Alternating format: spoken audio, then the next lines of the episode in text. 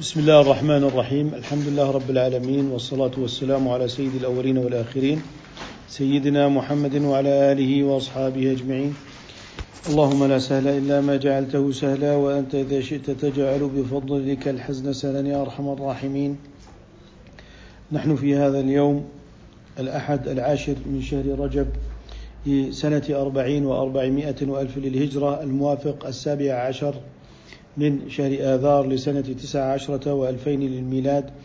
وصلنا إلى عند قول ابن أبي زيد رحمه الله تعالى وميراث الأم من ابنها الثلث. تفضلوا دكتور إبراهيم. قال المصنف رحمه الله وميراث الأم وميراث الأم من ابنها الثلث إن لم يترك ولدا أو ولد ابن أو اثنين من الأخوة ما كانوا فصاعدا. إلا في فريضتين في زوجة وأبوين. فللزوجة الربع وللأم ثلث ما بقي وما بقي للأب وفي زوج وأبوين فللزوج النصف وللأم ثلث ما بقي وما بقي للأب ولها في غير ذلك الثلث إلا ما نقصها العول إلا أن يكون للميت ولد. أو ولد ابن أو أو اثنان من الأخوة ما كان فلها السدس حينئذ. جزاكم الله خيرا وبارك الله فيكم. يتحدث هنا عن ميراث الأم من ابنها فيقول وميراث الأم من ابنها الثلث إن لم يترك ولدا أو ولد ابن بمعنى لا يوجد فرع وارث. لا يوجد فرع وارث. أو اثنين من الإخوة ما كانوا فصاعدا إلا في فريضتين. يعني الأم ترث الثلث حيث لم يوجد إخوة اثنان فصاعدا وحيث لا يوجد فرع وارث اللي هو ابن أو ابن ابن ومهما نزل. ثم يقول إلا في فريضتين في زوجة وآبوين. بمعنى ترك زوجة وآبوين. آه. أو اثنين من الإخوة ما كانوا فصاعدا إلا في فريضتين. فيقول إن الأم ترث الثلث. متى ترث الثلث؟ في حال عدم وجود فرع وارث. أو اثنين من الإخوة. فإذا كان هناك اثنين من الإخوة فصاعدا فإنه تحجب حجب نقصان. إلا في فريضتين في زوجة وأبوين. الآن هي في زوجة وأبوين فللزوجة الربع. الزوجة تأخذ إيه؟ الربع لعدم وجود فرع وارث. وللأم ثلث ما بقي وليس ثلث التركة ثلث ما بقي من بعد حظ الزوجة. وما بقي فللأب. إذا إذا المتوفى ترك زوجة وأبا وأما. لا يوجد فرع وارث. إذا الزوجة ستأخذ حظها الربع. ثم تأخذ الأم ثلث ما بقي بعد الربع. ثم يأخذ الأب الباقي جميعا بوصفه عاصف. يعني وبالتالي الأب سيأخذ ما تبقى لأنه عصبة. الباقي يسمى دكتور؟ يسمى الباقي؟ الباقي جميعا. يعني الباقي جميعا. طيب. فللزوجة الربع وللأم ثلث ما بقي وما بقي للأب. ثم انتقل إلى مسألة أخرى. قال وفي زوج وآبوين يعني الزوج بدل ما كانت زوجة أصبح زوج وأبوين. الزوج سيأخذ النصف لعدم وجود الفرع الوارث. إذا وفي زوج وأبوين فللزوج النصف وللأم ثلث ما بقي. وما بقي للأب. ثم انتقل على نصيب آخر من أنصبة الأم. قال ولها في غير ذلك الثلث إلا ما نقص إلا ما نقصها العول. يعني إيه؟ يعني الأم في حالة من اللي هو لا يوجد سهام أصحاب السهام من الزوجة والأبناء فستأخذ الثلث بطبيعة الحال. إلا إذا كان من الوارثين بالفرض إلا أن يكون للميت ولد. ها دخل الولد دخل الفرع الوارث. أو ولد ابن وإن نزل. يعني فرع وارث وإن نزل. أو اثنان من الأخوة من الإخوة ما كانا يعني كانا لأبوين أو كانا شقيقين أو كانوا لأم فلها السدس حينئذ. إذا يصبح نصيب الأم. إذا وجد الفرع الوارث السدس. إذا وجد الإخوة الأشقاء السدس. إذا وجد الإخوة لأم السدس. وهكذا قال من الإخوة قال ما كان يعني ما, ما كان يعني سواء كانوا أشقاء سواء كانوا لأب سواء كانوا لأم. فلها السدس حينئذ ثم انتقل يتحدث عن ميراث الأب. قال وميراث الأب من ولده إذا انفرد ورث المال كله. هذا هو التي الذي سنقرأه الآن. تفضل دكتور إبراهيم.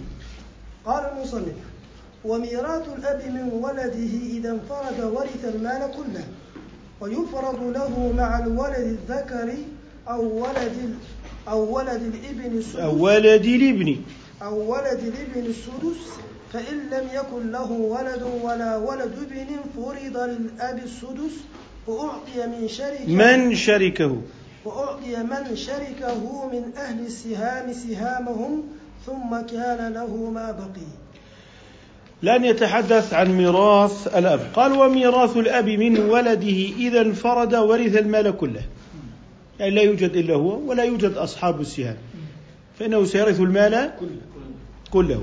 قال ويفرض له مع الولد الذكر يعني الميت ترك ولدا ذكرا أو ولد ابن اللي هو المذكر. سيفرض للأب السدس ثم هذا الولد يأخذ ما بقي. لماذا؟ البنوة تقدم على الأبوة. والأبوة تقدم على الأخوة. والأخوة تقدم على العمومة. إذا هذه أشياء مقدمة فالولد يرث ما بقي من التركة. الأب إذا لم يكن ولد ورث ما بقي من التركة. الجد إذا لم يعني يوجد من يحاصصه من أصحاب السهام يأخذ آه، بقية التركة إن وجد من يحاصص أو آه، لم يوجد من هم من أصحاب السهام فإنه يأخذ الباقي. ثم تنتقل بعد ذلك إلى الأخ ثم تنتقل إلى ابن الأخ ثم تنتقل إلى العم ثم تنتقل إلى ابن العم. هكذا يعني البنوة الأبوة الجدودة الأخوة ابن الأخوة العمومة ابن العمومة. واضح؟ فالآن يقول لك ويفرض له مع الولد أي للأب مع الولد الذكري لأنه لو كانت بنت ستأخذ البنت الواحدة نصفها ثم يأخذ الجد الباقي. أو ولد الابن السدس. فإن لم يكن له ولد ولا ولد ابن ولا ولد ابن فرض للأب السدس من أصل التركة وأعطي من شركه من أهل السهام سهامهم كان تكون زوجة أو أن يكون زوج فيعطوا سهامهم ثم يأخذ الجد طبعا أعطي أو عفوا الأب أعطي السدس الزوجة أعطيت الربع الزوج أعطي النصف لاحظوا لأنه لا يوجد فرع وارث. وأعطينا كذلك الأب السدس ثم يأخذ الباقي ثم يأخذ الباقي. هذا معنى قوله وأعطي من شركه من أهل السهام سهامهم ثم كان له ما بقي. إذا أخذ الأب السدس مع غيره بوصفه صاحب فرض. وبعدما طبعا أخذ الباقون سهامهم يرد ما بقي على الأب. قال وميراث الولد الذكري. تفضلوا دكتور إبراهيم. وقال المصنف رحمه الله وميراث الولد الذكر جميع المال إن كان وحده أو يأخذ ما بقي بعد سهام من معه من زوجة وأبوين وأبوين أو جد أو جدة. وابن لبن بمنزلة الابن إذا لم يكن ابن. فإن كان ابن وابن فإن كان ابن وابنة فللذكر مثل حظ الأنثيين. وكذلك في كثرة البنين والبنات وقلتهم يرثون كذلك جميع المال أو ما فضل منه بعد من شركهم من أهل السهام. وابن الابن كالابن في عدمه في فيما يرث ويحجب طيب أكرمكم الله وجزاكم الله خيرا على هذه القراءة المعبرة. بدأ يتحدث عن ميراث الولد وهو أقوى العصبات. قال وميراث الولد الذكر جميع المال إن كان وحده. يعني لا يوجد أحد من أصحاب السهام كالزوجة وزو آه، أو زوج أو جد وجدة أو ابن أو أو آه، أب وأم وهكذا. إذا قال وميراث الولد الذكر جميع المال إن كان وحده. هذا ليس معه ذو سهم.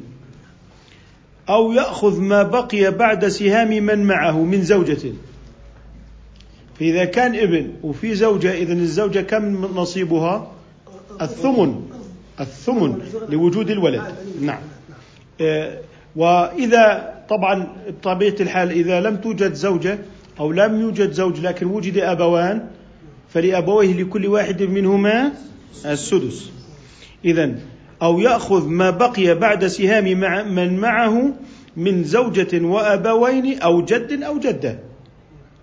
إذا الذين يأخذون نصيبهم ثم ما بقي للأب مثلا هم البنت وبنت الابن أو لآخره لما تكلمنا هو سابقا. الآن أصبح عندي الولد يعطى السهام لأصحاب السهام ويأخذ كل واحد فرضه ثم ما بقي فهو إيه؟ للولد. قال وابن الابن بمنزلة الابن إن لم ي... إذا لم يكن ابن. يعني لا يرث الابن الأبعد مع وجود الابن الأقرب لأنه هذا أدلى إلى هذا الميت بهذه الواسطة فلا يرث مع وجود تلك الواسطة. فإن كان ابن وابنة يعني إن كان للمتوفى ابن وابنة فللذكر مثل حظ الأنثيين. فالرجل اللي هو الذكر الابن مع مع البنت التي تكون أخته هو يأخذ حصتين وهي تأخذ حصة. للذكر مثل حظ الأنثيين. فإن كان ابن وابنة فللذكر مثل حظ الأنثيين وكذلك في كثرة البنين والبنات. بمعنى له مئة ولد وبنت هؤلاء جميعا للذكر مثل حظ الأنثيين. في كثرة البنين وقلتهم يرثون كذلك جميع المال. بمعنى أنه بعد أن يأخذ أصحاب السهام سهامهم الآن الأولاد الأبناء ذكورا وإناثا يتقاسمون ما بقي للذكر مثل حظ الأنثيين. قال يرثون كذلك جميع المال أو ما فضل منه بعد من شركهم من أصحاب السهام. إذا دائما نبدأ بأصحاب الفروض ثم بعد ذلك ما بقي للأولاد للذكر مثل حظ الأنثيين. قال وابن الابن كالابن في عدمه أي في عدم الابن يعني نفترض أن رجلا لم يترك ابنا إنما ترك ابن ابن ابن. لم يترك لب ابنا ولا ابن ابن إنما ترك ابن ابن ابن. فيرث هذا الثالث الدرجة الثالثة عندئذ من جده اللي هو في رتبة الجدود يعني. فيما يرث ويحجب. إذا وابن الابن كالابن في عدمه فيما يرث ويحجب. ثم انتقل يتحدث عن ميراث البنت. تفضلوا دكتور إبراهيم. قال المصنف رحمه الله وميراث البنت الواحدة النصف والاثنتين والاثنتين الثلثان. فإن كثرن لم يزدن على الثلثين شيئا وبنة لابن كالبنت إذا لم تكن بنت. وكذلك بناته كالبنات في عدم البنات فإن كانت ابنة وبنة بن فللبنة النصف ولبنة الابن السدس تماما تمام الثلثين. طيب يتكلم. وإن كثرت نعم.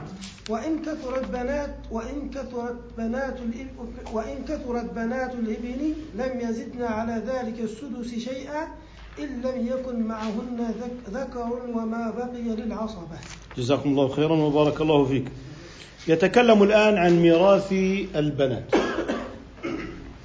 قال وميراث البنت الواحدة النصف. والاثنتين الثلثان. طبعا والاثنتين لا مفهوم لها بل لو كانت آه، خمس بنات أو عشرون أو أو أو إلى آخره. يعني أيا أيا كان عددهن فإن كن أكثر من واحدة فهن شريكات في الثلثين. فإن كانت واحدة فلها النصف. ونحن عندما قلنا في موضوع الدرس العقدي والأصولي إن أحكام الله تعالى لا تتبع العلة وإنما تظهر العلة بعد ظهور الحكم بعد بيان حكم الشارع. ونحن نتلمس العلل والحكم تعبدا لله عز وجل.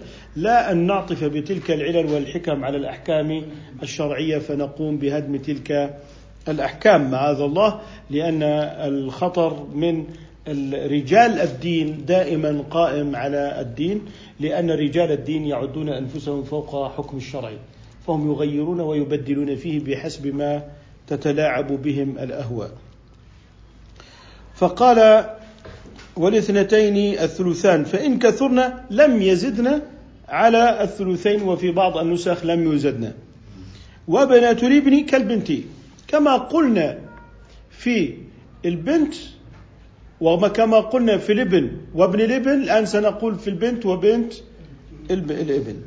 قال وابنة الابن كالبنت إذا لم تكن بنت وكذلك بناته. فإذا لم تكن بنت أصبحت بنات الابن يحللن محل آه، البنات. قال آه، وابنة الابن كالبنت إذا لم تكن بنت وكذلك بناته أي بنات الابن. كالبنات في عدم البنات يعني كالبنات هذه كالبنات الصلبيات. كالبنات الصلبيات في عدم البنات فإن كانت ابنة وفي بعض النسخ واحدة ومعها ابنة ابنة ابن الآن يقول في ابنة صلبية. وهناك حفيدة لكن الحفيدة من ابن. تمام؟ وابنة ابن فللابنة النصف. الابنة الصلبية كام؟ النصف. ولابنة الابن السدس. وهو إذا أصبح نصف وسدس أصبح تمام الثلثين. أصبح تمام الثلثين. هذا الذي ذكره تمام الثلثين. وإن كثرت بنات الابن لم يزدن على ذلك السدس شيئا. يعني لاحظ في بنت صلبية وعشرين بنت ابن. وعشرين بنت ابن. هؤلاء العشرون من النساء شريكات في السدس. وبنت الابن الصلبية لا بنت الابن. قلت بنت الابن الصلبية تأخذ سدس. وبنات الابن مهما كثرنا يأخذن السدس في حال وجود البنت الصلبية التي أخذت النصف. إذا الخلاصة النصف للبنت الصلبية والسدس لبنت الابن ومن كان معها من تلك البنات. ثم قال وإن كثرت بنات الابن لم يزدن على السدس شيئا. إن لم يكن معهن ذكر. طيب. فإن كان معهن ذكر عصبهن. عصبهن. يعني نفترض عندي بنت صلبية. الآن ننتقل إلى حالة وهي بنات ابن مع أبناء إخوة لهن. أبناء ابن. صار عندي بالفرض بنت الابن النصف وبنات الابن عليكم السلام. وبنات الابن مع أبناء الابن للذكر مثل حظ الأنثيين. إذا هم يأخذون النصف الأخي الثاني للذكر مثل حظ الأنثيين. إذا أعطينا البنت بالفرض وبقي الدرجة اللي هي بنات الابن وأبناء الابن يأخذون يأخذون اللي هو إيه؟ آه النصف الآخر تعصيبا. يأخذون النصف الآخر إيه؟ تعصيبا. وإن لم يكن معهن ذكر وما بقي للعصبة. إذا في حال وجود ابن ابن مع بنت ابن مع بنت صلبية البنت الصلبية تأخذ النصف؟ بنات الابن وابناء وابناء الابن للذكر مثل حظ الأنثيين. تفضلوا دكتور إبراهيم. قال المصنف رحمه الله وإن كانت البنات اثنتين لم يكن لبنات الابن شيء إلا أن يكون معهن أخ فيكون ما بقي بينهن وبينه للذكر مثل حظ الأنثيين. وكذلك إذا كان كذلك الذكر تحتهن كان ذلك بينه وبينهن كذلك. وكذلك لو ورث بنات الابن مع الابنة مع الابنة السدس وتحتهن بنات الابن وتحتهن بنات ابن معهن أو تحتهن ذكر كان ذلك بينه وبين أخواته أو من فوقه من عماته. ولا يدخل في ذلك من دخل في الثلثين من بنات الابن طيب. الآن يقول وإن كانت البنات اثنتين لم يكن لبنات الابن شيء وهذا الذي قلناه لأنهن أخذن تمام الثلثين. إلا أن يكون معهن أخ فإن كان مع بنات الابن أخ فيكون ما بقي بينهن وبينه للذكر مثل حظ الأنثيين هذا الذي تكلمنا فيه. قال وكذلك إذا كان ذلك الذكر تحتهن كان الباقي بينه وبينهن كذلك. يعني ليس يشترط أن يكون معهن أن يكون أخا لهن بل لو كان تحتهن وأنزل درجة منهن. قال وكذلك لو ورث بنات الابن مع لبنة السدس. بمعنى قال وكذلك لو ورث بنا ورث بنات الابن اللي هم إيه؟ اللواتي يشاركن بالسدس مع لبنة السدس. وتحتهن بنات ابن معهن أو تحتهن ذكر. بيصير معنى اللي هو إيه؟ التعصيب. بذلك الذكر. كان ذلك بينه وبين أخواته أو من فوقه من عماته. يعني بده الآن يوضح لي مسألتين. المسألة الأولى بده يقول لي عندي بنت صلب وعندي بنات ابن ومعهن ذكر. تمام؟ هذا هؤلاء بنت الصلب وبنات ابن ومعهن ذكر. بنت الصلب أخذت النصف وبنات الإبن مع الذكر تعصيب. واضح الكلام؟ الحين عندي بنات صلب ومعهن بنات إبن وتحتهن بنات إبن طبقة دونها. آه بنات طبقة دونها. الآن ماذا سنفعل؟ سنعطي اللي هو بنت الصلب مع بنات الإبن ثلثين. بصيروا يعني تمام الثلثين. الآن الباقي بده بنات الابن اللي هن الطبقة الثانية مع ابن الابن ومعاهم عمات بدهم يأخذوا الثلث الباقي. يعني كيف أجينا على بنت الصلبية مع بنات الابن أعطيناهم تمام الثلثين. الآن البنات الابن الطبقة اللي دون بنات الابن اللي فوقهن مع العمات مع وجود ولد ذكر بده يعمل تعصيب لا العمات وبنات الإبن. فبصير عندي هؤلاء أخذنا الثلث بتعصيب اللي هو إبن إبن الإبن. أعمل لهم تعصيب. واضح؟ اذا ابن الإبن عصب العمات. لا ما هو هو ما أخذ هو تمام الثلثين للبنت الصلبية وبنات الإبن. تمام الثلثين انتهينا من الثلثين الآن عندي بنات ابن طبقة ثانية وفي ابن طبقة الثانية وفي عمات هذا عمل تعصيب للجميع وأخذ الجميع هذا الثلث الباقي للذكر مثله حظ الأنثيين لوجود الابن الايه؟ الذي عصب الجميع. دكتور مش يسمى العمات من لكن انت لا عمات عمة من صلة من جهة الأب. الخالات ذوات أرحام. آه هذا عمة. إلا إذا بالأنكل. ولكن بنات الابن اللواتي ورثن السدس مع البنت الصلبية اللاتي ورثن تمام الثلثين لا يعدن فيدخلن مرة أخرى مع بنات اللي هو البنت الإبن الطبقة اللي تحتهن الطبقة الأولى. واللي معاهن الإبن اللي طبقة التي التي تحتهن لأنهن أخذن تمام الثلثين. ولكن هؤلاء يرثون الثلث مع العمات مع عمات الميت. الثلث بقية بعد ما أخذ اللي هو البنت الصلبية ومن أخذت معها من بنات الإبن.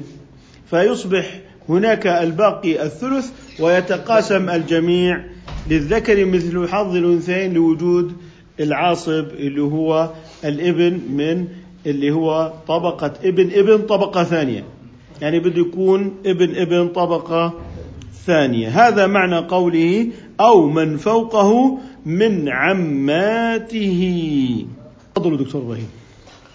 قال المصنف رحمه الله وميراث الأخت الشقيقة النصف والإثنتين فصاعدا الثلثان فإن كانوا إخوة وأخوات شقائق أو لأب فالمال بينهم للذكر مثل حظ الأنثيين قلوا أو كثروا. والأخوات مع البنات كالعصبة لهن يرثن ما فضل عن عنهن ولا يربى لهن معهن.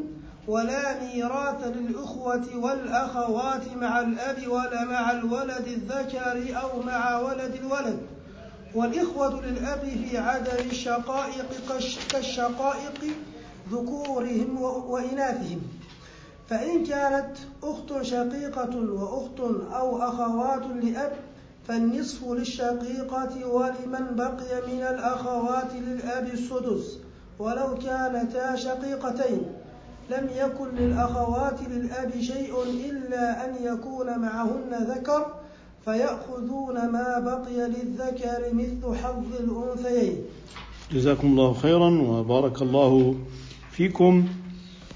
بدأ يتحدث عن ميراث الأخت الشقيقة فقال وميراث الأخت الشقيقة الأخت الشقيقة النصف والاثنتين فصاعدا الثلثان. يعني كما قلنا في بنت الابن وكما قلنا في البنت والب- والبنات والبنات كذلك الصلبيات الآن نتكلم في الأخوات.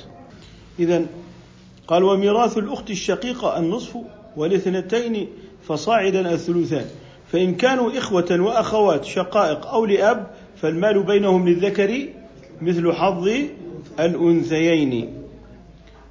آه، قلوا أو كثروا والأخوات مع البنات كالعصبة لهن. كيف يكون ذلك؟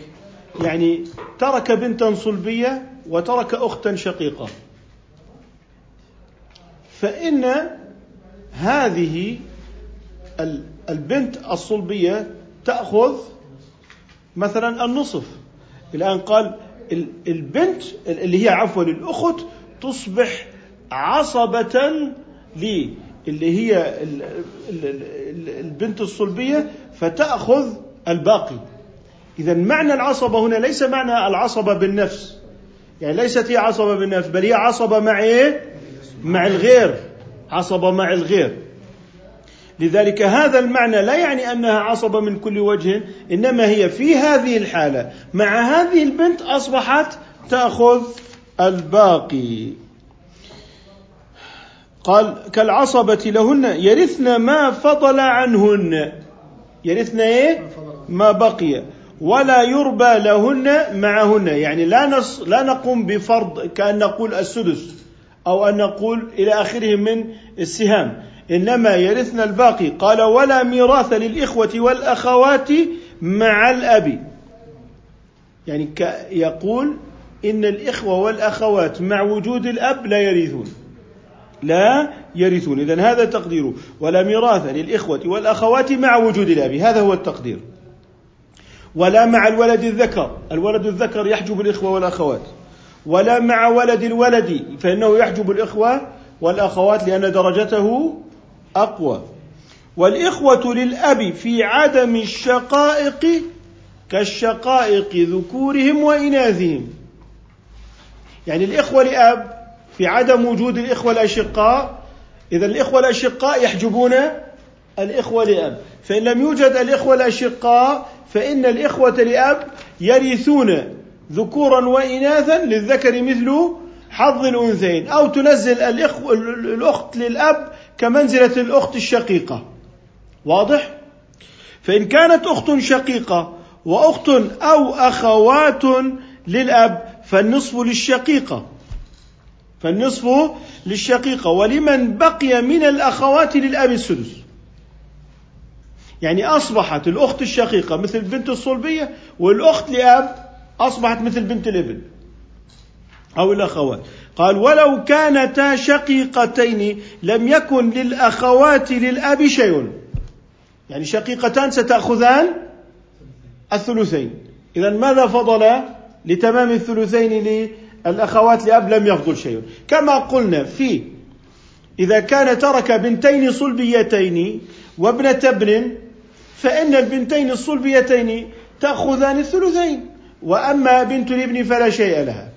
كذلك هن قلنا بالنسبة للأختين الشقيقتين تأخذان الثلثين. وما زاد فليس لها للأخت لأب لأنها قد تمت تكملة السهام اللي هي الثلثين للأختين الشقيقتين. إلا أن يكون معهن ذكر. لاحظ نفس الكلام مع بنات الإبن وبنت الإبن وإذا كان هناك ذكر معصب. إذا قال آه، ما لم آه، كانتا شقيقتين لم يكن للأخوات للأب شيء إلا أن يكون معهن ذكر فيأخذون ما بقي للذكر مثل حظ الأنثيين. تعصيبا. للذكر مثل حظ الأنثيين. نكتفي بهذا القدر إن شاء الله تعالى. سبحانك اللهم وبحمدك نشهد أن لا إله إلا أنت نستغفرك ونتوب